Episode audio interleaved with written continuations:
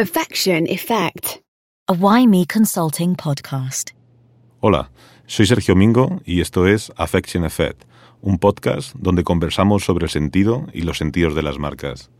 Hoy paseo por el Parque del Retiro de Madrid junto a Sergio Orozco, un emprendedor en serie, fundador y actual CEO de Rookie Wise, para hablar sobre las love brands del futuro, de cómo la inteligencia artificial nos puede ayudar a construir un mundo más humano, del intraemprendimiento o del riesgo a avanzar hacia lo desconocido para construir valor. Me encantaría que nos acompañases en una experiencia binaural envolvente que te hará sentir junto a nosotros y para la que solo necesitarás ponerte unos auriculares. Nos vamos.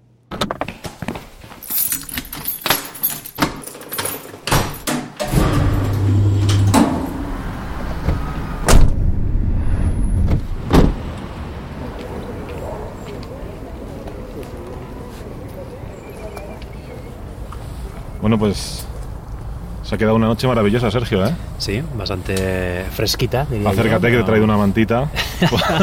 Esto se nos está yendo de las manos ya. Bueno, que vamos a empezar a ver cómo acaba. Patrocinador de cerveza y ya lo cerramos. Sí, la verdad es que es un sitio maravilloso este. Nunca habíamos estado en este enclave del parque, pero ver el, el Palacio de Cristal desde, este, esta perspectiva es, es muy bonito, la verdad. Una maravilla, está claro. Hoy nos acompañan los patos y, y bueno, vamos a ver qué tal. El ruido ambiental forma parte de nuestra conversación, ¿no? Totalmente, es parte, es, parte de, es parte de esto. Perfecto. Bueno, Sergio, ya sabes que aquí todo empieza por una buena pregunta. Así que empecemos preguntando. Why me? ¿Por qué? ¿Quién es Sergio Orozco? Qué buena pregunta, efectivamente. Why me? Pues mira, yo creo que Sergio Orozco mm, es un tío que se ha dedicado a emprender últimamente, que viene de una vida más tradicional, ¿no? En la que sus padres ingenieros le inculcan que ser ingeniero en aquella época era lo suyo. Aguanto un año en la carrera, porque bueno, entre que dignamente digo que me voy, pero realmente me largan, porque creo que aprobé dos cuatrimestrales nada más, y decido meterme en el mundo de la publicidad. Ok. Después de esto, pues el, el camino que toda madre querría, que es ir pasando de agencia a cliente, cliente, cliente, cliente, y acabo como director de marketing internacional. Y me di cuenta que el mundo de la gran corporación se queda un poco ah, estancado, digamos, ¿no? Así que empiezo el mundo del emprendimiento y después de todo esto, pues acabo montando Rookie Wise, empresa en la que soy CEO. Anteriormente viene Triporate, anteriormente viene eh, Talent Profits y así otras cuantas. Una- un camino tortuoso. O bonito también, ¿no? Al final, Sí, un, un comienzo creo muy técnico, ¿no? El muy mundo- académico. Justo, yo creo que el, el mundo del emprendimiento, ¿no? que está, está muy de moda ahora y podemos hablar tanto de emprendimiento eh, independiente como intraemprendimiento, se valora y se quiere y yo creo que ya no es solo el echarle juventud y valentía, ¿no? sino es echarle conocimiento. Entonces Mm. quizá yo rozando los 40 ya muy cerquita eh, veo que es el momento, ¿no? que es el momento donde se aporta valor, donde se Ya. emprende. ¿no? A tu pregunta, tortuoso, pues me es un camino duro. Si te, te quitan la nómina todos los meses y tienes que buscártela tú, Ya. pues bueno, los que estamos metidos en esto lo disfrutamos mucho, pero Claro. sabemos lo que cuesta. claro. Bueno, no sé si hay caminos fáciles tampoco, ¿no? Cada uno a su manera. Sí, efe- efectivamente, se yo creo sufre que... de diferente manera, ¿no? Pero al final cada uno tiene sus características propias. Sí, Yo no sé si te acuerdas, Sergio, de esos, de esos hubs, de esos jóvenes de los 90 que conducían un Renault Clio. Total. Bueno, tú eres, tú eres millennial puro, ¿no? No sé si te pilla muy, muy de lejos esto. En definitiva, me encanta hablar contigo porque aunque seas joven y sobradamente preparado, has tenido la oportunidad de vivir entre el antiguo y el nuevo régimen. Has formado parte de grandes corporaciones, pero también has vivido y vives de cerca el emprendimiento y conoces muy bien el ecosistema startup. Me gustaría saber, Sergio, cómo has vivido esa transformación y hacia dónde crees que nos dirigimos. Eh, ¿Cómo crees tú que serán las love brands del futuro? Pues me gusta el concepto HASP, ¿no? Lo de joven, eh, aunque sobradamente preparado, aquella campaña me flipaba. Yo estudiaba publicidad, además, en aquella época. Y creo que nuestra generación, que Mm. somos millennial por los pelos, ¿no? Porque estoy Sí. ahí a caballo, eh, nace en un momento muy bonito, porque nos pilla un momento de digitalización brutal, nos pillan redes sociales, suficientemente jóvenes como para interiorizar la forma de uso y suficientemente adultos como para entender que eso tenía sentido, ¿no? Igual que ahora nos pilla otra, otra, otro cambio generacional, ¿no? Otro cambio digital. En cuanto a las marcas, em, es complicado porque em, las marcas, la comunicación viene evolucionando y de siempre Mm. y quizá ahora se enfrentan a otro nuevo reto. No el último ni el primero, pero es un reto más, ¿no? Eh, una marca que no sea capaz de generar esa relación, ¿no? ese love brand que dices tú, está, está perdida. ¿no? Y igual que en su momento, cuando mm, los periódicos se digitalizan y hay quien entiende que es el futuro, se sube a la ola y hay quien no lo entiende y empiezan a cerrar cabeceras. Ahora pasa lo mismo, ¿no? El que ha entendido que los medios tradicionales eh, tienen que renovarse y el que ha sabido lanzarse al caballo de YouTube, Twitch y demás, tardan en hacerlo, ¿no? Y las marcas tienen un poco que ver con eso. Una marca que te ha acompañado toda la vida, si yo me pongo a pensar en marcas que llevan conmigo 37 años, Sí. hay algunas que han estado conmigo desde siempre y eso significa que han sido capaces de adaptarse desde siempre. Sí. No significa que, que yo viva de aquellos recuerdos, ¿no? Sí, te han acompañado en el camino, ¿no? Eso es, eso es. Frente a marcas que probablemente tienen una vida más efímera, en las que yo no categorizaría ni mucho menos de love brand, son marcas que han pasado por mi vida y han empezado y han salido, ¿no? Hmm. Entonces creo que las marcas, eh, más que nunca, tienen que estar atentas a las tendencias, tienen que estar atentas a lo que pasa, tienen que coger el pulso de los consumidores y tratarles con la cercanía que se merecen. Y ese paso, ese paso, ¿cómo lo has vivido tú? Ese paso de la gran corporación a un mundo de emprendimiento, a un mundo de startup. Pues probablemente una gran corporación tiene ya mucho hecho, ¿no? Es como si ya tienes un mapa, eh, tienes el tablero de juego y te adaptas, juegas entre ellos, según cómo sea de grande la empresa, haces más o menos política, ¿no? Te vas enganchando. Una startup, y si encima tú eres el fundador o eres el, estás en el early team, ¿no? Eres de las personas que lo impulsan, está todo por construir. Entonces, eh, lo bonito de una startup es que tú no puedes quejarte que las cosas vayan mal. Si van mal es porque no las has hecho bien tú, ¿no? Entonces yo creo que mm, ese ejercicio de montar una startup te obliga a replantearte lo que tú esperas de tu marca y lo que tú esperas de tu empresa, lo que tú esperas de tu equipo. Así que el mundo del emprendimiento creo que mm, me ha dado mucho, me ha enseñado mucho y me seguirá enseñando y sobre todo va en que tú te plantees por qué pasan las cosas, ¿no? No te diluyes, no eres un empleado más, no eres un número más, eres tú el que das la cara para lo bueno y para lo malo, para recibir los éxitos y para tener que enfrentarte a, a las pesadillas que tenemos todos en el mundo laboral de vez en cuando.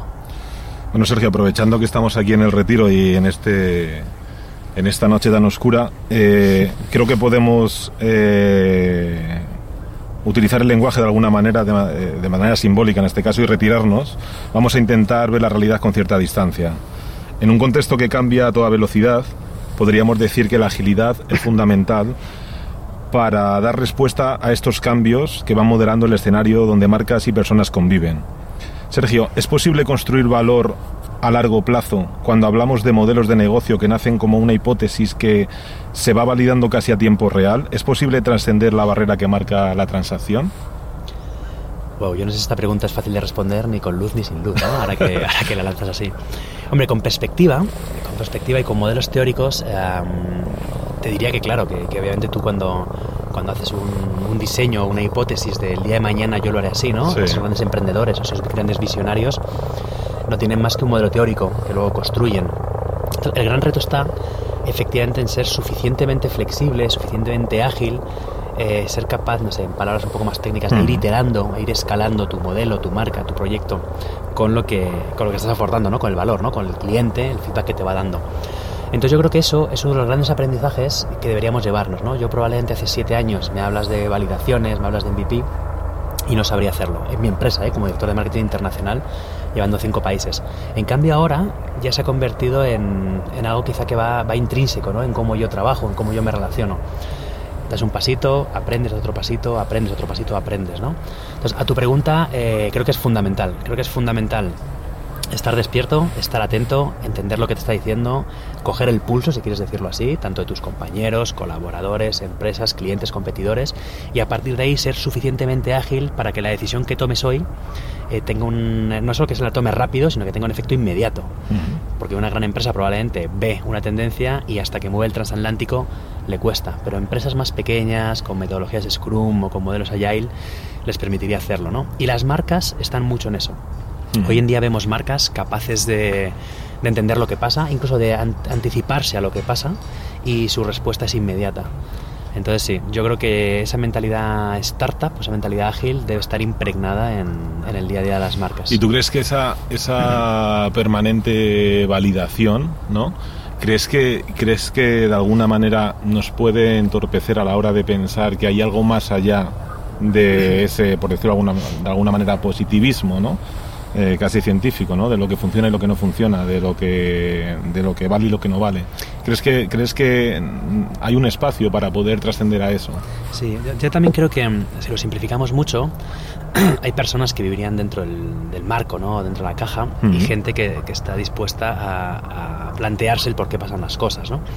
plantearse los modelos de comunicación, plantearse el día a día. Entonces, eh, creo que ahí es donde tu pregunta juega un buen papel, ¿no? que es... Em, si nos limitamos a lo que ya existe, no nos replanteamos nada, ¿no? Y te puedes poner metafórico con paradigmas o puedes hablar de comunicaciones muy, muy tradicionales. Oye, yo es que siempre he comunicado de esta manera y siempre me ha funcionado. Eso, eso está, está abocado al fracaso. Entonces, eh, creo que la visión, la visión de un CEO, la visión de alguien de estrategia, la visión de un planner, realmente aquí hay muchas posiciones con visión, mm. tienen que ser suficientemente retadoras tanto para la compañía como para ellas mismas. Y ahí es donde se vive fuera de la caja, ¿no? Donde, donde, se vive en ese entorno donde realmente está todo por hacer. Mm. Porque probablemente hace 15 años tú y yo decíamos, bueno, está todo inventado. Hace 10 años también, hace 15 años también.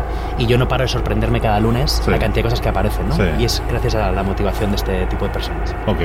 Justo en esta, en esta línea te quería hacer una pregunta que eh, de algún modo hemos ido respondiendo, pero creo que eh, quizás podríamos ampliarla. Y me, me gustaría saber, eh, desde tu punto de vista, evidentemente, cuál crees que es el mayor reto para estas marcas que nacen y crecen a una velocidad de vértigo. Me gustaría saber si cabe una marca dentro de un canvas. Pues mira, igual que crecen marcas y crecen y nacen, crecen y van a una velocidad vertiginosa, eh, mueren igual de rápido. Ya y además en el mundo startup, donde el crecimiento está incentivado por capital, capital mm. riesgo, ¿no? hace que un gran proyecto se magnifique, pero a lo mejor le faltan cimientos. Mm. Entonces yo creo que ahí habría que separar las métricas de lo que realmente va dejando pozo. Mm. Entonces la recomendación aquí es que no perdamos eh, el, toque ¿no? de lo que está pasando con el consumidor. Y si realmente lo han comprado por una moda, una moda efímera, de las cuales estamos cansados de ver modas efímeras, o si realmente está calando en el porqué ¿no? de las personas. Entonces yo creo que esta, esta pregunta eh, no se responde de manera sencilla, pero creo que vivimos en un mundo que va tan rápido que la fama dura 15 minutos, ¿no? Es como decían ¿no? en los años 80, pues eh, tus 15 minutos de, gloria. Eso pasa con las marcas. Entonces se puede crecer de una manera muy rápida, se puede hacer mucho ruido. Hoy en día con dinero y con marketing se puede llegar a, a cualquier confín del mundo, pero la realidad es que el éxito está cuando hayan pasado 10 años y todavía lo recuerdes. Entonces yo creo que se puede tirar en un canvas, como decía, bueno, se puede construir de muchas maneras, pero, pero tú y yo dentro de 10 años escucharemos este podcast y las marcas que para mí hoy son importantes o trascendentales luego no lo serán. Ya, está claro.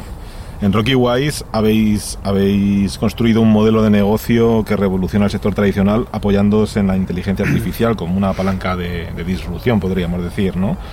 ¿Crees que la edad de las máquinas puede ayudarnos, paradójicamente, a construir un mundo más humano?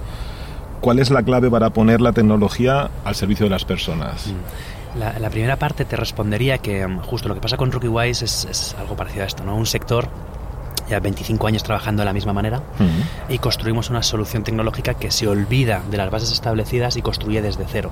O sea, prácticamente pusimos una cortina negra, no quisimos copiar nada de lo que ya existía y empezamos desde cero. Y cuatro años después el mercado te dice, es verdad, había otra forma de hacerlo, ¿no? Y eso, llevado a tu, a tu lógica, claro, una startup como la mía, o proyectos con los que estamos trabajando con, con al final eh, juntan la, tecnología, o la tecnología es, es punta de lanza ¿no? de todo esto. Entonces yo creo que la tecnología ha venido y ya no solo para que ha venido para quedarse, ¿no? La mm. tecnología se convierte en, parte fundamental de los procesos, en parte fundamental del valor añadido, en parte fundamental de nuestras relaciones hoy en día. Y yo creo que, que tiene que estar aquí para ayudar al ser humano, ¿no? En un corto plazo hará funciones o tareas que el ser humano se le hacen repetitivas, eh, carentes de creatividad, y el día de mañana incluso eh, abarcará un porcentaje amplio de lo que llamamos mundo laboral incluso ya en una visión mucho más futurista, la tecnología sería capaz de crear un mundo mejor donde el ser humano, esto huele, huele un poco a, dentro de 100 años, ¿no? pero creo que va a ser mucho más cercano, de asistirnos tanto en la que tú como persona puedas dedicarte a cosas como la introspección, el desarrollo creativo, el arte, aportar valor en la dirección, ya no solo en la dirección de tecnología, sino en la dirección de la propia sociedad.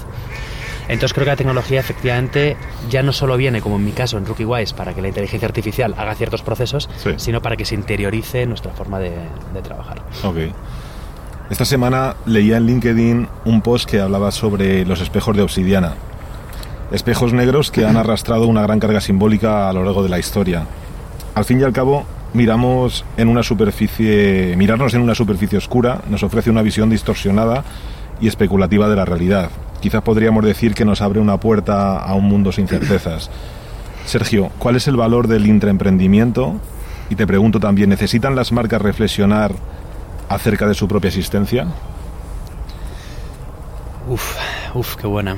Eh, hombre, yo creo que no sé si la, reflexión es eh, por qué estoy aquí, ¿no? O sea, si una marca tiene que decir por qué existo, ¿no? Eh, yo creo que todo, todo lo que te obligue a, no vivir cómodo, o sea, a que te plantees por qué pasa lo que pasa, ¿no? Y Mm. que no des nada por sentado, que la inercia no te lleve, es, es muy positivo, ¿no? Y quizá ese espejo negro del que hablas eh, te debería obligar muchas veces a, a- a cambiar de sombrero, ¿no? A obligarte a pensar otro punto de vista, o incluso tú como marca fichar a gente de diferentes sectores que te den información, o tú como director general cambiar de sector también, o cambiar de tipo de compañía, porque lo que has aprendido en retail te puede ayudar en gran superficie y te puede ayudar en restauración, o sea, pueden pasar muchas cosas, ¿no? Entonces yo creo que, mm, que la reflexión más sencilla debería ser, si pasa una semana y otra semana y otra semana y tengo la sensación de que siempre pasa lo mismo, mismas relaciones, mismos colaboradores, mismo tipo de proyecto, es que me estoy quedando atrás. Y este mundo no te va a permitir quedarte atrás, por lo cual solo tienes dos caminos. O eres capaz de reinventarlo, por decirlo de alguna forma, o probablemente estás en la siguiente lista de, de decesos, claramente. Todos conocemos, Sergio, la famosa matriz de visión, misión y valores. Algo que es realmente sorprendente o que realmente me sorprende es la versatilidad de los discursos de gran parte de las compañías que nos rodean. Discursos que en la mayoría de los casos son perfectamente intercambia- intercambiables, como si se tratase de una prenda preta por té. Ahora, apoyándome en tu papel de CEO, me gustaría saber cuál es para ti el valor de la cultura y cómo se puede crear una cultura real que refuerce y alimente a compañías y marcas. Cuando hablamos de misión, visión, valores, ¿no? Me gusta el símil que haces, ¿no? Como si fuera una prenda de cambio. Yo creo que cuando una empresa nueva copia su misión, visión, valores de otra empresa, Mm. lo cogen, lo fusilan, le dan un toque personal y lo colgan en su página web. Sí. Y ahí no se vuelve a mirar nunca más, ¿no? Entonces podemos decir que eso, que la misión siempre está colgada en la página web y nadie, nadie acude a ella. Entonces, eh, creo que ahí falta, falta de, de personalidad, porque si lo que tú reflejas de quién eres tú lo has copiado o no lo has interiorizado o no lo has compartido o la gente no se rige por ello, Mm. no tiene nada. O tú vendes camisetas, tú vendes camisetas, tú vendes camisetas. Mm. No hay ninguna diferenciación, ¿no? Entonces sí, me gustaría pensar que esto es una hoja de ruta y que además marca el futuro de la compañía. Por ejemplo, si yo rijo una compañía, que al final, si lo simplificas todo más, es la relación entre personas, y dentro de mis valores eh, hay un cierto toque de cuidado al empleado, de potenciar el desarrollo y demás, eso es lo que va a regir la toma de decisión. Llegará un momento en el que con tantísimas marcas, tantísimos proyectos, eh, una economía tan agresiva, eh, muchas cosas se conviertan en commodities. Y lo que deje de ser commodity es lo que tenga identidad, Ya. lo que tenga esos valores, esa misión. ¿no? Y al final em, estamos eh, cansados de ver empresas que efectivamente lo que hacen es contar una cosa y luego hacer otra. Sí. Y eso a lo mejor hace 20 años tenía sentido. ¿Por qué? Porque la información llegaba de otra manera. Mm. Pero hoy en día, el que sea incoherente lo que dice y lo que hace, bueno, yo le voy a llamar político, ¿no? De turno, pero creo que las marcas están por encima de los políticos, ¿no? Con esa estrategia. Entonces, para mí, para mí, el que sea incoherente con lo que hace va a estar muy penalizado y, sobre todo, va a perder esa, esa relación, ¿no? Hemos empezado la charla tú y yo hablando de Love Brands. Ujú. Eh, ninguna marca que te mienta a la cara eh, tendrá ninguna credibilidad el día de mañana. Ya. Y probablemente ya no solo no es que te va a vender, sino que va a perder volumen de clientes y tu ejercicio con ella va a ser eh, penalizarla más y más y más y más. Y, que, y, o sea, tú piensas que cuál es la complejidad eh, para construir una cultura real al final dentro de una, llamémoslo organización, llamémoslo grupo. O sea, realmente eh, creo que quizás la complejidad es construir un grupo real, ¿no? O sea, más allá de 27 personas trabajando en una oficina, eh, conseguir que haya un grupo real que esté cohesionado y que realmente responda a, las mismas, a esa misma visión, ¿no? A esa misma eh, mentalidad o idea que sostiene de alguna manera la compañía o la marca, ¿no? Sí, te, te entiendo. Al final, ah, como bien dices, ¿no? 25, 27 personas. La cultura es aquello que yo creo que si no trabajas sobre ella se crea sola, ¿no? Y si se crea sola, pues puedes tener suerte y que te guste lo que ves o pues no, no puede gustarte nada lo que encuentras en casa, ¿no? Entonces em, creo que la cultura se puede ir dirigiendo, ¿no? Puedes ir dirigiendo ciertos patrones. Oye, pues eh, somos gente que tratamos a los clientes de esta manera, ¿no? Mm. Y, y si yo como CEO lo hago de una manera, la gente sigue el ejemplo. Somos gente que hacemos un ejercicio de transparencia todos los jueves hablando de los grandes proyectos o de cuando vamos bien o cuando vamos mal. Eh, somos gente que tiene una cultura que comparte y cuando uno tiene un problema personal lo saca porque sabe que aquí puede encontrar su, su apoyo, ¿no? Mm. Entonces creo que la cultura es algo que, mm, que se da por supuesto y cuando la gente tiene cierta sintonía se crean buenas dinámicas y cuando hay mal rollo, cuando hay un garbanzo negro, digamos, ¿no? que estropea el cocido, que se decía, que es una frase, una frase políticamente incorrecta, pero bueno, Sí. me, me entendéis? Eh, cuando pasa eso, pues algo se tuerce, ¿no? Entonces creo que la cultura es algo de lo que tiene que hacer galardón o bandera el CEO. O sea, el. CEO tiene que dedicarle tiempo a que la cultura exista y tendrá que remangarse cuando hay que remangarse, y tendrá que ser transparente cuando hay que ser transparente, y tendrá que saber llevarse la hostia a él, digerirla para luego contarla de otra manera al resto del equipo, ¿no? Entonces, con empresas que sean ya más de 10, 15 personas, hay que dedicarle tiempo a esto. O sea, esto no pasa solo, ¿no? Hay una frase que me gusta mucho que dice, si una pared quieres que esté blanca, tienes que pintarla con cierta frecuencia. Con la cultura pasa lo mismo. Si quieres que la cultura esté activa, tienes que ser tú el que le pones una mano de pintura con cierta frecuencia y te preocupas porque esté blanca. Porque si no, con el tiempo se va poniendo gris, gris, gris y llega un momento en que esa esa- eso que ves esa pared no se parece a la pared blanca que tú querías. Total, totalmente. Pues con la cultura va ahí. Tenemos que trabajar si tienes una persona específica en recursos humanos y Sí. si no, CEO o directivos son las personas que tienen que impulsar esa cultura. Porque al final Mm. Seréis los mejores haciendo camisetas, los mejores haciendo zapatillas, los mejores creando software, pero habrá un toque diferencial que haga que tus proveedores trabajen contigo, que tus clientes te compren y que la gente que venga a trabajar no lo haga por un euro más, sino que haga porque forma parte Ya. de un proyecto mucho más grande. Totalmente. Quizás también eso eh, de alguna manera afecta a los procesos de selección, ¿no? Eh, y rompe un poco quizás el paradigma, ¿no? Del academicismo o del título, ¿no? Sí. Quizás nos hace ver, bueno, ahora está súper de moda hablar de soft skills, ¿no? Pero, pero de alguna manera eh, quizás sea, sea un punto a, a- a valorar, ¿no? Sí. Un punto que influye en esa en realmente crear un grupo cohesionado, un grupo que funcione y, y- y gente con la misma manera de, no sé, quizás de ver el mundo, ¿no? Y de entender eh, la compañía o el Claro. trabajo. Y además esto ya no, ya no solo vale para retener a la gente, ¿no? Sino, no, para retener, en el buen concepto de retener, que la gente esté contenta de trabajar contigo, sino la captación, ¿no? De conceptos como employer Mm. branding y demás. Lo que te permite esta cultura hace que una persona que tiene que tomar la decisión si cambiar de empresa o quedarse, eh, decida hacerlo y ya no solo por una subida salarial, sino por la comodidad, por la relación, por el buen hacer, ¿no? De hecho, una cultura fuerte, un- una comunicación de cultura de puertas afuera ayuda en la selección de talento. Mm. Una cultura fuerte, puertas adentro, ayuda a que la gente esté contenta y obviamente el salario hay que revisarlo, Mm. pero no es la toma de decisión ¿no? por el salario. Entonces yo creo que, que sí, que le damos poca importancia, pero tenemos que empezar a dársela más y tenemos que trabajar sobre ella. Y además al principio hablábamos, hemos hablado de love brands, hemos hablado de gente joven y demás. Creo que mm, la cultura va eh, intrínseca en la relación entre empresa y empleado. ¿no? La empresa no puede fallar al empleado y el empleado no puede fallar a la empresa. ¿no? Yo, por ejemplo, he vivido ya dos crisis y fíjate que soy joven todavía. y recuerdo que en aquella época me pilló muy joven, me pilló muy muy joven, 17, 18 años, y momento los jefes, ¿no? que eran jefes muy tradicionales, hablaban de, de compromiso con la compañía. Y cuando de repente vinieron mal dadas, el compromiso fue unidireccional, ¿no? porque los empleados nos dejamos la piel y cuando hubo que despedir, despidieron a todo el mundo. Sí, y ahora claro. pasa un poco lo mismo. Ya. Compromiso, porque los valores, tal, y luego la realidad es que cuando hay que, que quitarse a un empleado encima para tener un dividendo mayor, eh, las empresas lo hacen, ¿no?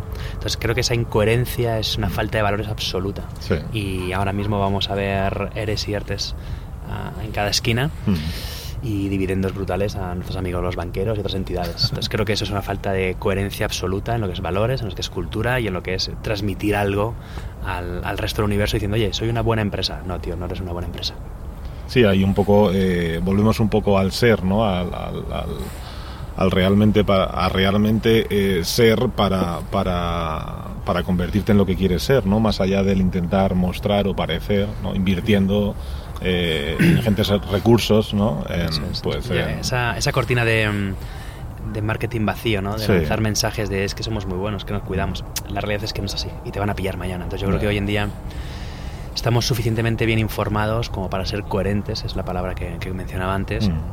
Con lo que hacemos y decimos. Y para las marcas, fundamental. Cualquier marca que piensa que, que va a vender a base de marketing vacío es cortoplacista. Tendrá un boom en ventas, asociado a una campaña concreta o no la concreta, Sí. pero con el largo, con el tiempo, ese, ese proyecto no durará. Sergio, déjame acabar con una última pregunta, que en realidad es la primera. ¿Pueden personas y marcas crecer juntas?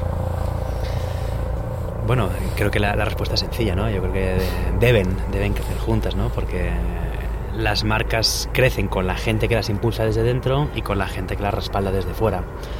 Igual que las personas cambian, las marcas cambian. Igual que la sociedad cambia, las marcas cambian. Así que, por ponerle un lazo a tu última pregunta, eh, qué buena pregunta, por cierto. Y, y sí, la respuesta es, es rotunda.